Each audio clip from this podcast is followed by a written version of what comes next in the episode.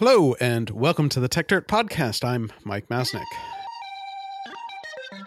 The world is increasingly technological, so we had better get methodical. Bringing precision to critical digital journalism with the singular vision of a modern monocle. Stopping the copyright bullies from pulling the wool on us. Facing and taking on all the blatant patent trolls. Document the ways that they aim to take control. Scrutinizing through their lies and make them fold.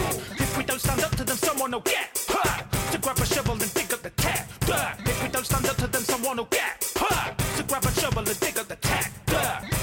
Techdirt started almost 25 years ago. We are nearing our 25th anniversary. Uh, and from the very beginning, one of the main topics that we focused on was our broken copyright system uh, in the US and more broadly around the world, and how silly, frankly, we thought the entire structure of copyright is. Uh, that's still a major issue on Techdirt, though I, I, guess other issues may have received more attention of late. Uh, however, However, for decades, I've really hoped and argued for a much more sane copyright policy and a much more sane approach to copyright policy. Uh, and I should also note that uh, one of the things I liked most about copyright law and writing about copyright law and arguing about copyright law was that it was a policy area that was effectively nonpartisan. Uh, unfortunately, for uh, for the most part, that actually meant that both parties were in favor of really bad copyright law. Um, and uh, and but you know, as I've said quite a few times, I think once an issue becomes a partisan issue, then basically uh, all rational discussion about it seems to go out the window. Uh, and I'll point to net neutrality as an example of that, I think. um, there have been a few attempts, I think, to turn copyright into something of a partisan issue, including during the SOPA fight, which was a decade ago, uh, where there was a, a brief moment where it felt like some Republicans in Congress started pointing out that copyright law was mostly helping Hollywood, and Hollywood was generally not seen as being particularly supportive of Republican Party policy positions. Um, that didn't really catch on at the time.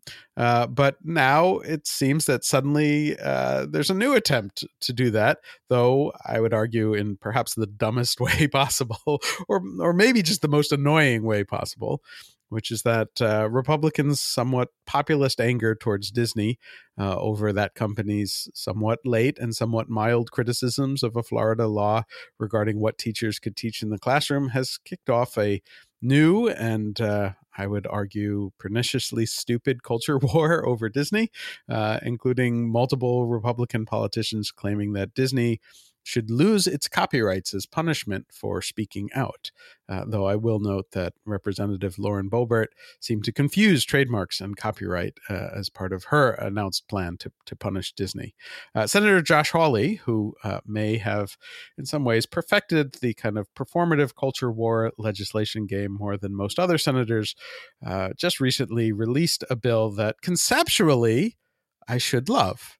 Uh, it's his copyright Clause Restoration Act, which would return copyright to a 56 year maximum term, uh, which was the case for nearly 150 years from the 1830s until the late 1970s.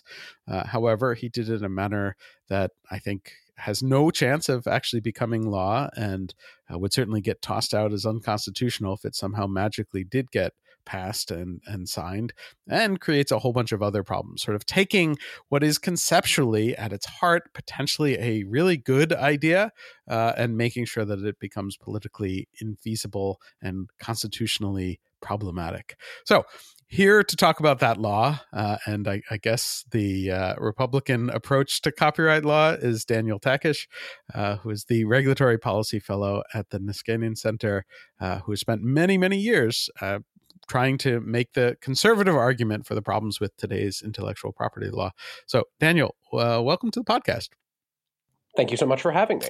So let's start with the the Hawley bill. Uh, what's what's wrong with it? It's it reduces copyright to fifty six years. Isn't isn't that great? On paper, I suppose my my general uh, interpretation of the bill, if I could offer one pithy comment, would be to say I'm not mad, I'm disappointed. Um, There are, as you alluded to, a, and you had an article up recently on Techdirt that did a literal line by line analysis of the issue.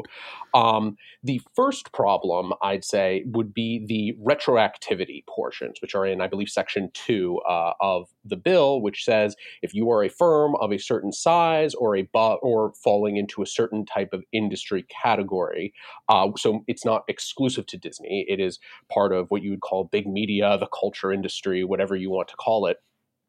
Um, it would retroactively uh, take away copyright. The problem with that is it is almost certainly unconstitutional, retroactively reducing copyright terms. I'm I don't believe has ever been done. So we're in weird, unprecedented waters. But when it comes to government taking of intellectual property, we have a couple of signs indicating that this would be unconstitutional.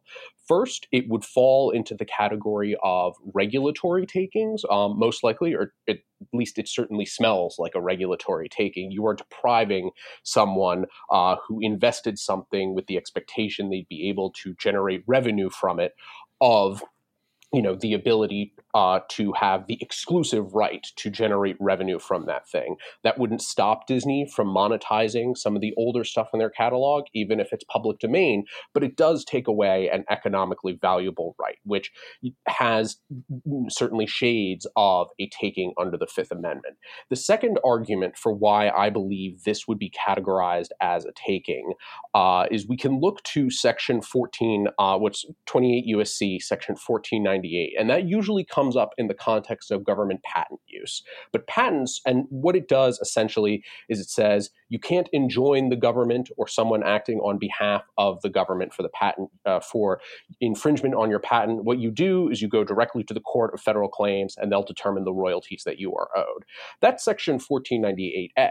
Section 1498B deals with copyrights, and it takes a very similar approach in the language, in the structure. And the logic of Section 1498 is, uh, at least from a constitutional manner, of this is basically a way to streamline eminent domain.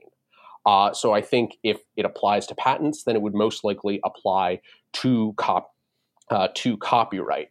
Further, and I guess the third point is that 1498 deals with the use of patents or copyright. This would be a, a deprivation of it is that you know they decided that blackacre no longer exists your exclusive right to this no longer exists so to be clear we are in weird unprecedented like, like it's unprecedented but if I were a betting man, I would say constitutionally this would uh, the retroactivity portion would go down in flames. So, so, so I, I want to explore that a little bit because it's interesting, and and and I also want to clarify for for folks who are listening who are maybe not as deep in the weeds, um, like just to go back to to basics, right? So, like the the takings clause of the Fifth Amendment is basically saying that the government can't just take property in theory right like that that's that's the the the underlying basis of it without what is it like just compensation? I forget the exact terminology yeah. um, but but there has to be if it's taking property it has to it has to compensate you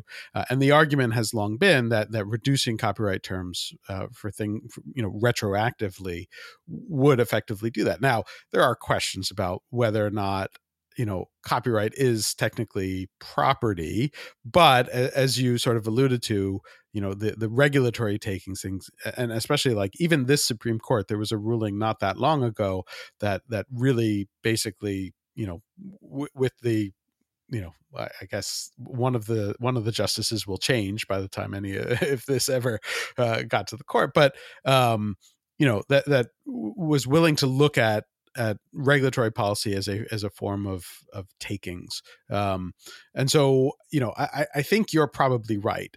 I do have a couple of issues with that, in that you know, copyright term extension.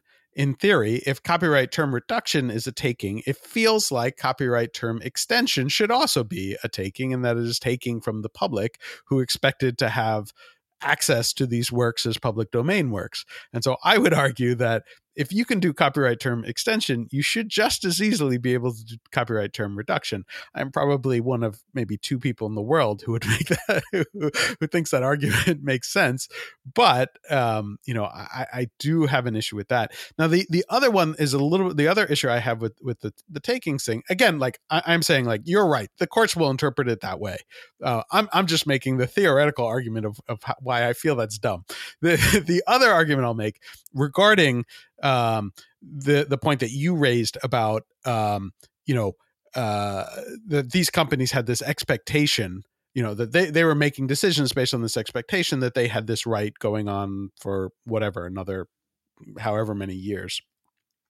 I find that less compelling. Again like a court will probably would probably disagree with me because at this point where we'd only be talking about works that are you know more than 56 years old and when those works were created, the expectation by the the companies or the the creator uh, of the work at the time was that the maximum copyright would be 56 years because when it was created that was the expectation. They then received this gift which was you know the 1976 copyright act that massively extended the copyrights and the 1998 uh, copyright term extension act which again expanded the copyright another 20 years. Um, and so i think you could go into court and make an argument that uh, that the expectation part of it is, is, bogus because when they got the copyright, their expectation was that it would be a maximum of 56 years. But that, that we're getting kind of deep in the weeds. But but uh, respond to that, I guess.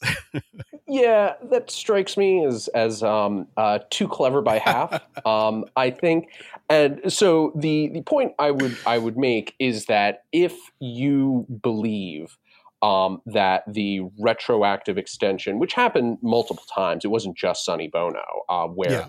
terms were retroactively extended. If you think you know that's that is wrong from a more general fairness equity perspective, then reversing it is also um, uh, then reversing it is is also wrong. I think so. You know, it, it cuts both ways, and you know, call me an old softy for the rule of law, and and not just like the rule of law, but you know, general good governance and norms and things like that.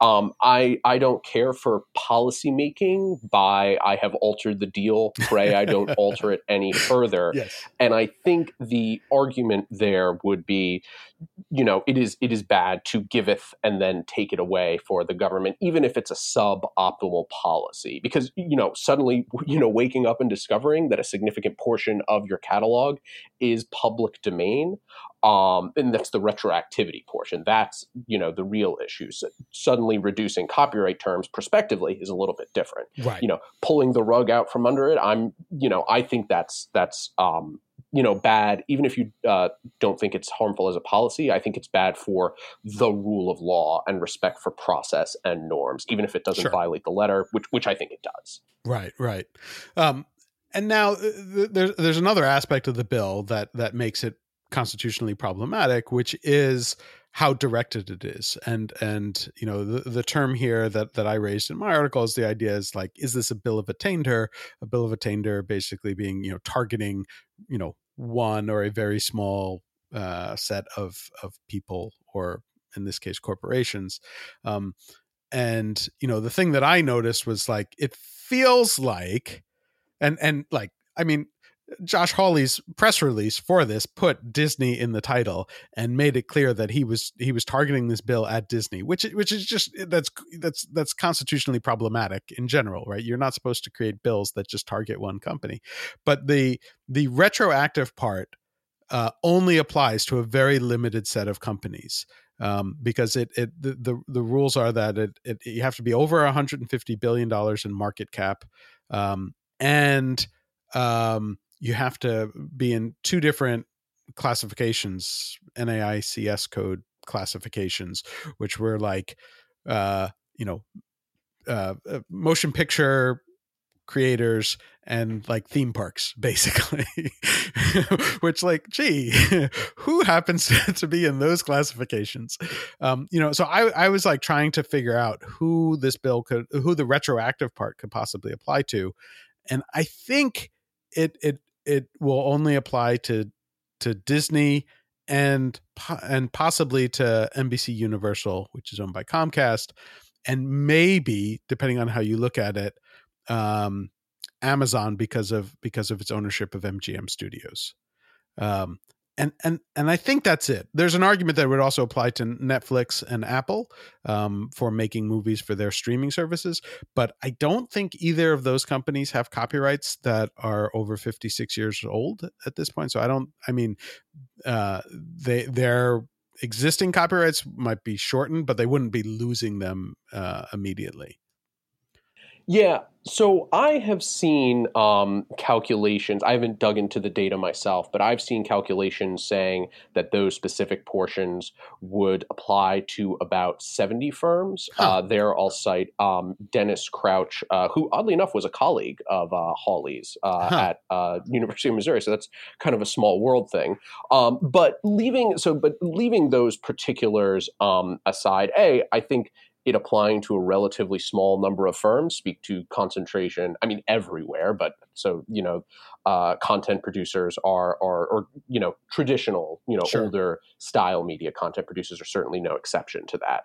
Um, as far as the bill of attainder things and everything like that constitutional questions about the targeting uh, that's well outside of my wheelhouse. I can't really speak one way or the other about that. But to look at it where he's very, very specifically targeting Disney. I mean, that's the only specific firm named, uh, right. uh, if I recall, in his press releases, in his messaging, and things like that. This is where I'm I'm disappointed in a lot of ways, but here's where I think I'm actually uh, disappointed. So first, I think there are. I spend a lot of time arguing, you know, from a uh, kind of free markety um, and also more you know a conservative more broadly, although it mainly takes like kind of a, a, a more modest free markety approach to critiquing intellectual property, uh, its treatment of property, and the legal regime we have set up in general. But this is part of the more general Disney dog pile in their opposition uh, to the Florida Parental Rights and Education, uh, Don't Say Gay bill, whatever you prefer. Um, and I think that is unfortunate because there's there's bad norms to we're going to target a company um, X way because they decided to speak out in Y way. That's bad, especially because I think there are, you know, strong arguments to be made against um, uh, from not in general, but particularly from uh, a more you know conservative perspective against the way uh, large content producers, studios, things like that um, operate in general. And at the I think at the very end of the press release on Hawley's website, he says it will open up a new era of you know innovation and creativity. I think it there would have been uh, the actual text of the bill is, is defective for reasons we've already discussed. But I think that could have been an opportunity to say, okay, here are the problems with large um, media in uh, as it exists today.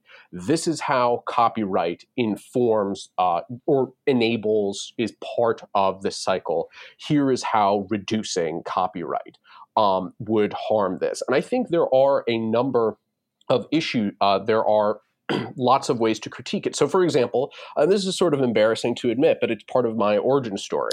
my the reason I got so into interested in um, intellectual property and copyright specifically was because I discovered the Red Letter Media uh, reviews of the Star Wars prequels, and I realized, like, wow, there are so many people out there with much better ideas on how to make these movies, um, you know, and expand franchises. And they're across the board. It right. doesn't just apply to that. That legally cannot, or at least they have to, you know, be parodying it or, or you know be careful and make sure it falls into fair use which restricts because one of the exclusive rights you're given with a copyright is the ability to create derivative works um, and so there is an argument to be made that you know there are competitive implications um, to denying people the ability to reimagine and rework these uh, previous excuse me these previous productions uh, that have um, been put uh, out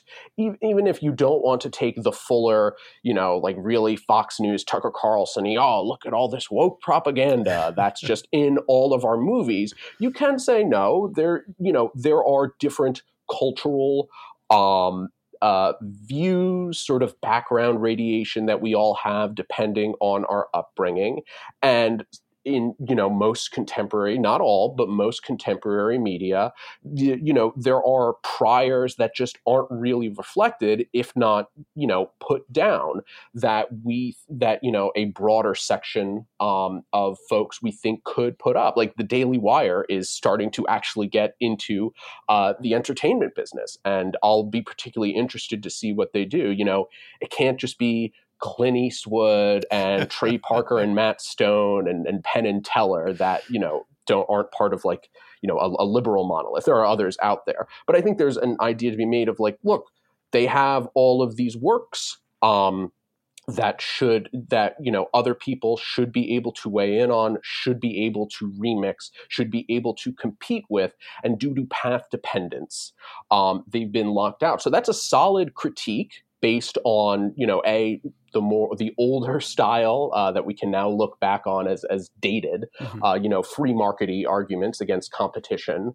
or excuse me in favor of competition and then there's more uh, you know, I would never phrase it this way because I think it's needlessly combative and part of the the culture war, which makes everyone stupid. You know, and saying like, "Oh, these coastal elites they ignore the views of Middle America," mm-hmm. but there is a kernel of truth to that argument. And if Hawley wanted to really open up the discussion about how do we, or, you know, how do, how should conservatives view this issue, he could have, but he decided right. to make it, nope, Disney decided to lobby against a, a, Florida bill or speak out against a Florida bill. Therefore, I'm going to punish them.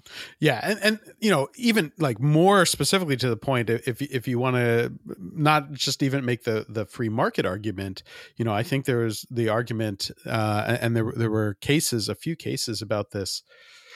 Uh, I'm I'm forgetting how far back they were, but but people who wanted to take Hollywood movies um, and edit them for the sake of of removing you know nudity or curses for more religious audiences. I think I think there was a, a particular company that was catering to to the Mormon audience. Uh, VidAngel, I, I, I think so.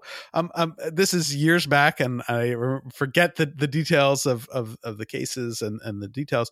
But like that was found to be infringing, and I, and I think you should be able to make an argument. There were there were the, the arguments about whether or not that's fair use. Um, but even even then like i think you should be able to make an argument like there there it, it makes sense to allow that kind of thing to happen. If somebody wants to take a movie and edit it for a particular audience like that as long as they're you know they're purchasing the D in that case they were like purchasing the DVD making the edit and then reselling the DVD um, and so you know you couldn't really argue there was a loss for for the company. In fact you could argue that it was opening up a wider market for them in, in some ways so there is some some market uh, analysis there but but even culturally I think I think there are, there are lots of strong arguments for why copyright is is clearly too long and and problematic um, and and Hawley could have engaged with any of those and and chose not to. yeah. It, the other, and I had a piece uh, that came out recently uh, on the Niskanen website discussing the whole universe of reforms, um, not just what's a better way to reduce copyright terms, but what is a better way to think about mm-hmm. um, copyright if we uh, take issue um, with the the you know lack of uh, you know with with what is being put out and the way i have come to view the issue is that when you've got intellectual property and the way you enforce it there's there's know, this is grossly oversimplifying, but there's basically two ways. You got your injunctive component, which is the ability to stop someone from doing something, and then you've got the monetary component, where you know usually those come together. Uh, but the monetary component that says, okay, pay me a certain amount, and I think it would potentially be beneficial to lean into more the the monetary component. We've sort of learned this in uh, the relationship with intellectual property and the COVID pandemic. You know, with patents, trade secrets, mm-hmm. things like that. You know, I'm I'm still waiting on that that TRIPS waiver to come through. but we, you know, people have learned like, okay, fiscal conservatism is the way of the dodo. Let's just throw money at Moderna and Pfizer and and not let these things get in the way. Let's just pay buku bucks to get that technology out there. Right. Even though the circumstances are a little bit different, um, you can apply that that message. What if we had a supercharge you know licensing regime for content that's been published. So you don't have a situation where you know things disappear from uh, netflix or streaming services with smaller catalogs right. uh, you know left and right. So you don't have to remember 18 different passwords and pay 18 different things. Perhaps you'd bump it up uh, you'd bump the the the fee the subscription fee up because you still have to pay royalties and everything like that. But you could imagine a world where you have more competition in streaming because you don't have different companies all, all taking their ball and going home. Right. You have less exclusive licensing. There, there, there's a there's a really great book, which I, I, don't know if you've read. Um, I may have recommended it to you in the past, but I'll, I'll recommend it to everybody listening to this. Um, it's, it's, probably about a decade old, uh, called No Law. Um, you know, referencing Congress shall make no law, um, which explores the intersection of free speech and copyright. Um, and makes a, a, really really compelling argument which i'm not i'm not sure uh, i'm not sure i fully agree with but it's it's it's very compellingly written um, that the only way to make copyright and the first amendment um, agree with each other and and compatible with each other is to say that you can't use copyright to stop someone from doing something. You can only uh, charge them for it so that the the only remedy for for copyright infringement should be payment, not an injunction stopping the use. Um, and so it it would effectively create kind of a compulsory licensing um, scenario rather than um, you know what we have today, where where you can you can block the usage. Um, and so uh, it's it's an interesting book, and if you haven't read it yet, I, I, would recommend it. And for anyone listening to this, if you want to go deep into the weeds of kind of like the ways in which free speech and, and copyright conflict with each other, I, I, I completely recommend that book. Um, but you know, I, I think that I, I wonder what that kind of world would look like, um, where you know you just throw money at it, but basically, if there's infringement, like somebody has to pay. Uh, you know, we do have issues in the sort of compulsory licensing world with with certain aspects of music licensing um, that becomes kind of a boondoggle in its own way and so i worry a little bit about how that how that works. Um, but uh, you know it, it is a different approach that that would would lead to a lot, a lot more competition and a lot less exclusivity. Um, so I, I don't know if you have any thoughts on that well, first, I would say uh, yes, No Law is an excellent book. I would uh, strongly recommend um, anyone read it. And yes, I'm so to be clear, there are lots of problems um, with music licensing sure. that are a bit outside my wheelhouse. I would recommend the work uh, and and general sage wisdom of uh, Meredith Rose at uh, Public Knowledge, yep. friend of, of Techdirt and mine as well. So, but the the so devil's in the details, of course. But there is an important, um, but I think as a concept, you know, recentering copyright and intellectual more bro- property more broadly as an economic right mm-hmm. um, that is is a, a regulatory subsidy that you know is can produce desirable outcomes, um, but is designed for a specific policy goal uh, you know, reform reformalizing uh, that I think would be beneficial. And then, of course, you can tailor it in such a way. Well, you know, if, if something isn't published and, and you know you come across it, that doesn't give you the license. It has to be published. There are details to be worked out. But I think moving into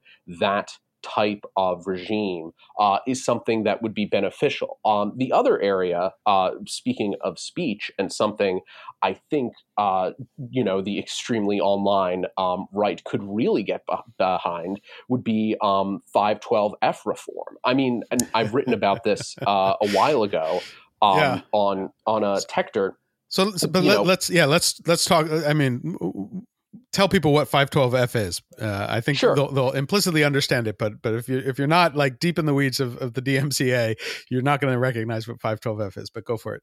Oh, of course. I mean, the Techdirt podcast, I imagine a decent number of them. That's, that's probably true. That's probably true. But yeah. but I'm going to assume that not everybody knows the different clauses of 512. But go for it. of course, of course. So when you so the difference between the the DMCA notice and takedown process and say Content ID or the other proprietary systems, I think that's an important distinction to make. Yeah. Um, is that when you send a takedown notice, you are starting uh, a, a legal chain reaction. Like this is an actual legal process for which there are penalties um, associated with misrepresentation as to whether or not you are the rights holder, as to whether or not um, something like this was infringing. And Section 512F of the DMCA basically says if you make a misrepresentation in sending a takedown notice or, or uh, um, you know, uh, a counter notice to the DMCA, it applies across the board, mm-hmm. um, then you can be liable for damages. And you see every once in a while um, I believe the most recent case I saw was YouTube sued someone who was just flat out lying that they right. were the rights holder. Um, but the area where you would get more benefit from 512F reform is to raise, is to, or rather lower the bar um, for uh, the someone who's on the receiving end of a bad DMCA takedown notice, uh, getting damages if the work was fair use. So the main case in this area was called Lenz v. Universal, mm-hmm. and it was, I believe, the Ninth Circuit yeah. um, that said, you know, okay, you have to consider fair use, but it's a subjective standard. Well, the problem with that is it may be a subjective standard whether or not you're dealing with um, fair use, although I would argue that fair use isn't just like your opinion, man. We have precedent. we know, right. we know, you know, we can agree on a number of cases, but also the damage you have done to someone when you send that takedown notice is is very real if you're someone you know there's a there's um uh, a huge um industry that is developed on YouTube and they're at the mercy of content ID and you know let's not let content ID off the hook here but for the purpose of this conversation if someone takes down a video um for because of a bad uh, DMCA takedown notice when something very clearly is fair use that's their paycheck. They may have, right. you know, embedded advertising and that messes with their contract. They are unable to monetize. Maybe fewer will folks will see it and go to their Patreon. So that's real money. Um, that they are potentially losing on, and of course they're losing out the opportunity to speak. And I think it's tragic when you know people make editorial decisions to not not to comply with copyright law in the abstract, but rather to avoid right. um, pitfalls with uh, litigation. And I think in particular, the the magic of 512F is is the ability to get damages. You know, create a bill that lets people sue potentially Disney. You know, I'm. you know, I don't think you can be in, uh, you know, opposed to copyright trolling and also jump at the opportunity to just sue wherever.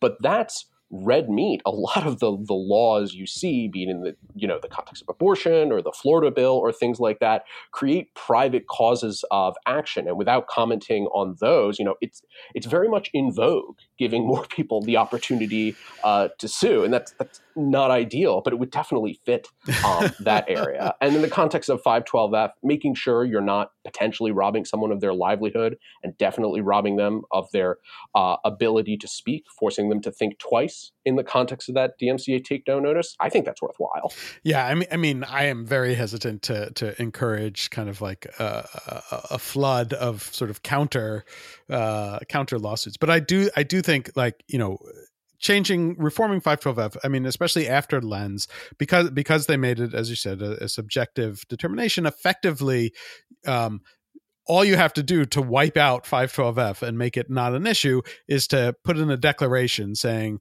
I considered whether or not this was fair use. And in my you know subjective opinion this is not fair use. And and i, I actually just watched a hearing recently uh, in which there, there's a very very you know it's a clearly fair use case. And it's a really i'm not going to get into the specifics of, of, the case because it's really weird. But the judge was asking the the lawyer for the copyright holder like come on this is obviously fair use. Um, and you know like don't don't you have to to make an argument for why this is fair use? And, the lawyer was just like no we, we filed a declaration that we considered fair use and determined that it's not. And like it's like that's all we have to do and and it's like and, and that's basically under Lenz to some extent i mean i wish judges would push back more on it but uh, effectively under Lenz, I say if you have a subject, subjective belief that it is not it is not fair use, then you know then sure you can file your your takedown. You know the the other issue that does come up with with with 512F is you know when you're talking about damages, you know uh, the, the filers of bogus notices will claim that they're they're not really creating any damages uh, when they send their notice. So there could be clarification on what what is meant by damages. Um, though I'm a, I'm a little hesitant to argue for like statutory kind of damages uh, because that that gets abused left and right. Um, l- let me raise another like a, a another sort of reform idea that that I have and just see what you think of it in terms of copyright term in particular because that that is you know that is a big one which is this idea um, that you know if we can't reduce terms of existing you know we, we congress certainly could say future copyrights have have a much shorter term um, which it's it's allowed to do and it, you know the Hawley bill could could do that in theory or or any other bill. But uh, another way to we, we haven't even gotten into and we probably shouldn't get into the whole like berne convention international treaty aspect of of how long copyright is supposed to be. But if if we wanted to effectively reduce most copyright terms without having any of those issues without having the takings issue without having the um uh you know treaty obligation issue come up would there be any issue with saying you have to renew your copyrights uh, to keep the registration fresh you have to renew them at at certain intervals. And those intervals it could become increasingly expensive. So therefore you know maybe if you are disney it is worth it for you to keep your copyright for the entire 95 years uh, or or however long um, and therefore you're willing to pay the increasingly large sums to do that uh, then you know it it raises some money for the treasury you know i don't know you could you can make an argument there. But if that copyright is not worth it if you wrote a book and you you know the book the market for the book sort of was exhausted within the first 3 or 4 years and nobody else is buying the book it's not worth it to you at year 20 to have to pay you know whatever five thousand dollars to renew the copyright because you're going to make less than that on on continued sales of the book. Let that book go into the public domain. Let that work go into the public domain, uh, and, and set up this system where you know if you want the copyright to last however long it it needs to last like you can but you have to pay for that privilege um, and if you're not getting value out of it put it out in the public domain and let the public get value out of it does that does that proposal what do you think of that yeah, so I'm not um, a Berne um, expert. I think that would be fine because even though there's requirements that it's it's fixed, um, they do allow for formalities, and of course there's you know kind of the dirty secret of like, do we really have to follow Berne? Um, yes, yes. You know, but but again, call me a square. Uh, I think you know we should you know we should uh, uphold um, our our uh, treaty obligations. I think that idea. I mean, there's um, I believe it's Landes and Posner proposed. Uh, I mean, they would say it's an infinitely renewed copyright, but you keep right. paying those escalating fees. Uh, I believe it's the Public Domain Enhancement Act that was introduced a while ago. It's you know one of those perennial bills where you just have to pay a nominal fee in order to um, effectively enforce your copyright. I'm not opposed to that idea. Um, I think it's definitely an interesting one, but the problem, and not problem necessarily. But the critique I would have of it is like you said, Disney will always find the money uh, to keep renewing those. Uh, you know, renewing um, those uh, those works. So it wouldn't quite go after. If the goal is to go after like big content, and and you know, to be clear, I don't think going after big versus small is necessarily ideal. I like you know clear enforceable rules Sure. across uh, you know across the board. Don't in, in, you know interpret too much sympathy for this broader project. Um, you know from uh, from my comments.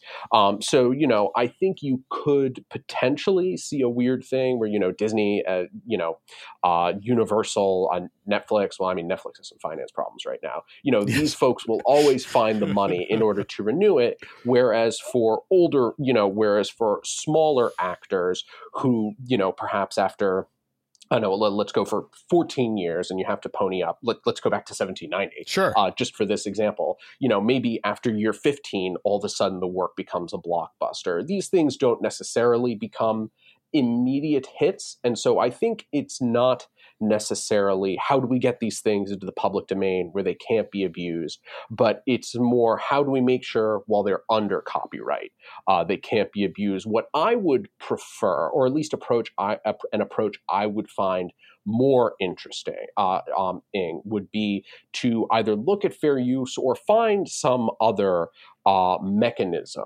Um, you know, and you almost certainly require some type of statutory change under the Copyright Act or to to competition laws to say that if you are no longer commercially exploiting your work, so you know, if if you don't have it on the Kindle store anymore, if it's not on um, wherever, then the bar for um, infringement uh, becomes significantly higher if someone decides to reproduce it. Mark Lemley had a paper out um, a couple of years ago uh, where he argued.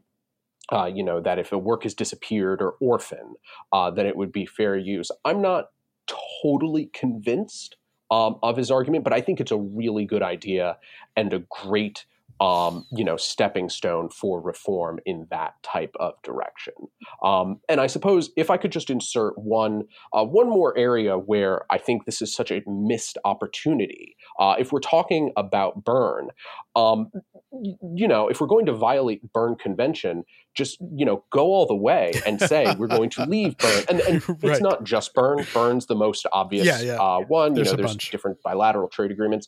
And in particular, I think there's an irony that Hawley missed that opportunity because he, again, a couple years ago, published uh, an op ed in, in, I think it was the New York Times, that said, abolish the WTO. He's generally speaking critical of free trade agreements in a way that, you know, this new, new, uh, I, I forget how many new rights we've gone through, you know, but they are critical of, and, you know, I think WTO and Berne are two very different things, but he's not afraid to go there and to make that argument. So if we're going to violate Berne, you know, come on, let's leave burn. Let's let's do this. Yeah, let's turn up burn, to burn eleven. down, burn. Yeah.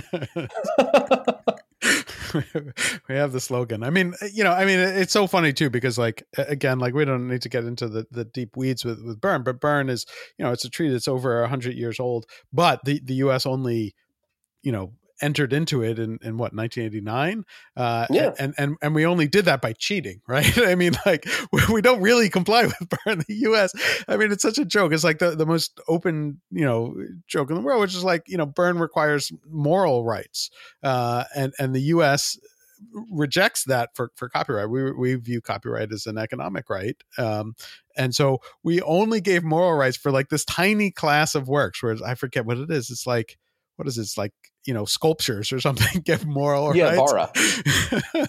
uh, and, and that's like you know to to pretend that we satisfy the conditions of Berne. But anyway, we're we're getting really deep in the weeds, and I'm not sure. I'm not sure how. Well, I guess you know again, listeners of this podcast might might might enjoy that.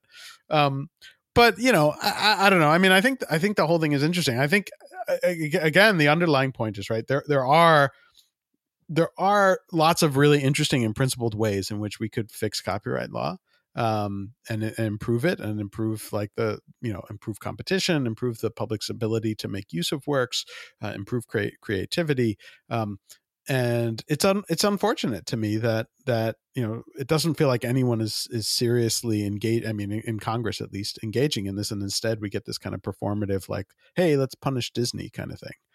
Um, and and uh, I, I I wish it were otherwise. Yeah, it's the the the thing I would make is is the you know populism is a good servant and a cruel master, and when you know, anyone like what if you know Hawley had written the greatest bill in the world? Right. Um, you know, I would still. I mean, I would. I would praise it on the merits, like of course, but I would still say in the general context of this era, it's you know embracing pop you know like you know there's i won't criticize necessarily populism broadly because there are redeeming qualities to it but this type of of bully pulpiteering jawboning mm-hmm. whatever you want to call it is you are playing with fire in that types of thing yeah. in, in those circumstances you don't want that to be the norm but at the same time I think people are rightly angry, uh, uh, you know, uh, across the board, even if the, the emotions, you know, lead to suboptimal policy proposals, even if they're on the right track. There's no reason that you cannot sublimate or ch- productively channel that general, you know, uh, manic energy into um, real reforms. A little while ago, I had a review of um, Aaron Perzanowski's uh, "The Right to Repair" book, where um, another book that I'd recommend to all yeah, listeners. He was, he was on was, the show a little while ago. Yeah, a recent guest. Yep. Yeah, but the point I make in the review is that this interesting we're talking about you know uh, content now but that's right to repair is a perfect way to go after tech but that means embracing you know yeah Apple we hate, but I guess we also have to hate John Deere and Whirlpool now. You know, there is no it's it, you know there is you know politicking, bully pulpiteering, all that stuff. It's you have to be hopelessly naive to think we can get rid of that and return to some era of good feelings that never really existed. yeah but it's also but it's equally wrong to say to throw up your hands and say uh what are you going to do? Like no you can use that energy to more productive solutions there. It's you know going after apple and along the way john deere and things like that. Here it's it's disney in as we discussed before the appropriate context of how do you critique the role copyright law plays in our media landscape. But then you turn it into actually positive, you know, legislation, previous eras of of populist energy were able to get results of mixed quality, but right. many of them, you know, were were you know were good. Just because you're politicking doesn't mean along the way you can't have good ideas and sure, actually sure. get things done and deliver. Yeah, yeah, um, yeah if, if only uh, it, doesn't seem to be the approach that that we're dealing with now but uh, uh, still uh, I, I mean i think it's a really interesting discussion i, I wish that um, you know that that we could expect better better from our politicians but, but what are you going to do uh, anyways, Daniel, it's always a fun, fun, fun to talk to you about copyright, uh, and and this time we were able to record it, so that's always nice as well. Uh, so thank thank you for for taking the time for having this discussion. Uh, and uh, thanks to everyone for listening as as well. And we'll be back next week with with another podcast. Thanks again, Daniel. Of course. To grab a shovel and dig up the tap. If we don't stand up to them, someone will get. To grab a shovel and dig up the tap. If we don't stand up to them, someone will get. To grab a shovel and dig up the tap.